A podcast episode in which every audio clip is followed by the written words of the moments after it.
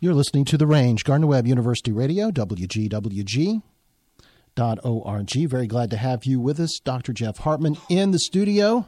Hey, good morning. Good morning. Uh, the topic, of course, is exercise science. What are we going to talk about specifically today? We're going to talk about men specifically today. Um, well, you just alienated half the audience. That's what I'm aiming for. uh, you know, typically we focus on women when we talk about bone health. Yeah.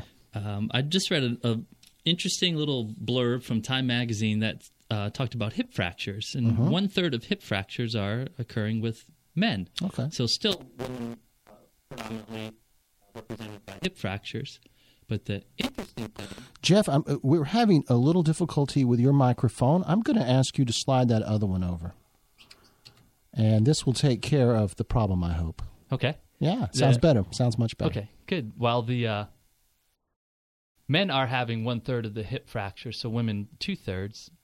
Men are twice as likely to die after the hip fractures. Wow. So the it it, it's a major issue for men. And man or woman, uh, as you age, you start to lose muscle mass. Mm-hmm. So there's a lot of debate in the literature: is it is it muscle weakness? Is it bone weakness that leads to these hip fractures? As a male, what you should be hearing is, "Who cares?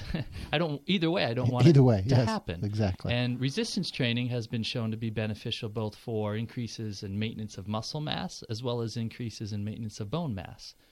So the little blurb in Time magazine kind of boiled this down to six simple exercises that men can do to help maintain or slow down that inevitable loss of muscle mass. So that that muscle mass loss is going to occur with aging. There's nothing you can do about it.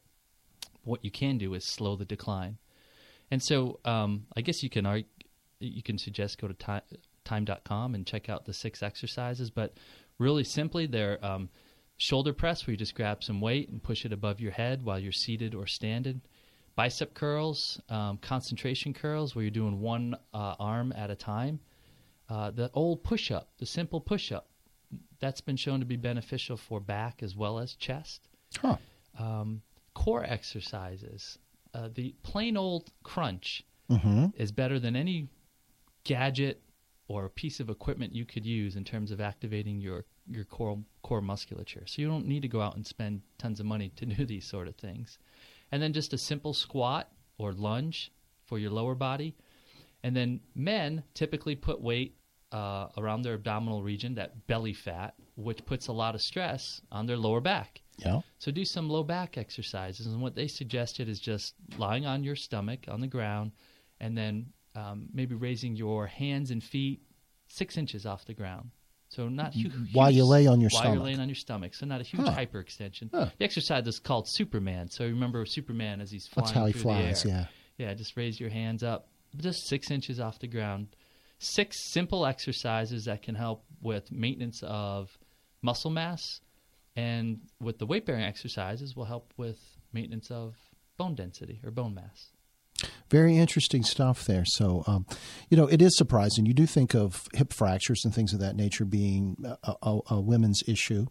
Um, drinking milk is that is that is, is, what's the science around that? Do you, do you need to drink more milk? You, is it only when you're young? It, it's as always. It's never as simple as the you know drink more milk. You know, if you don't get your vitamin D, you can't absorb your calcium, and we're seeing more and more people are vitamin D deficient mm-hmm. because they're inside this, all the time. Yeah, we're inside and we have this great fear of the sun. Most of what I tell my students is you got to pad your bone bank account early. So really for you and I, I'm not saying it's too late, but, but, it's, too late. late.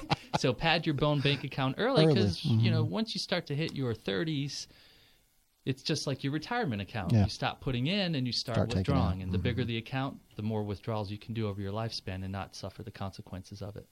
Good advice from Dr. Jeff Hartman from the Exercise Science Program here at Gardner Webb University. Folks want to learn more about the program or get in touch with you, Jeff. How can they do that? Please email me at exsi at gardner-webb.edu. Dr. Hartman will be in our studios next week for another edition of this ongoing series about your health and great ways to exercise.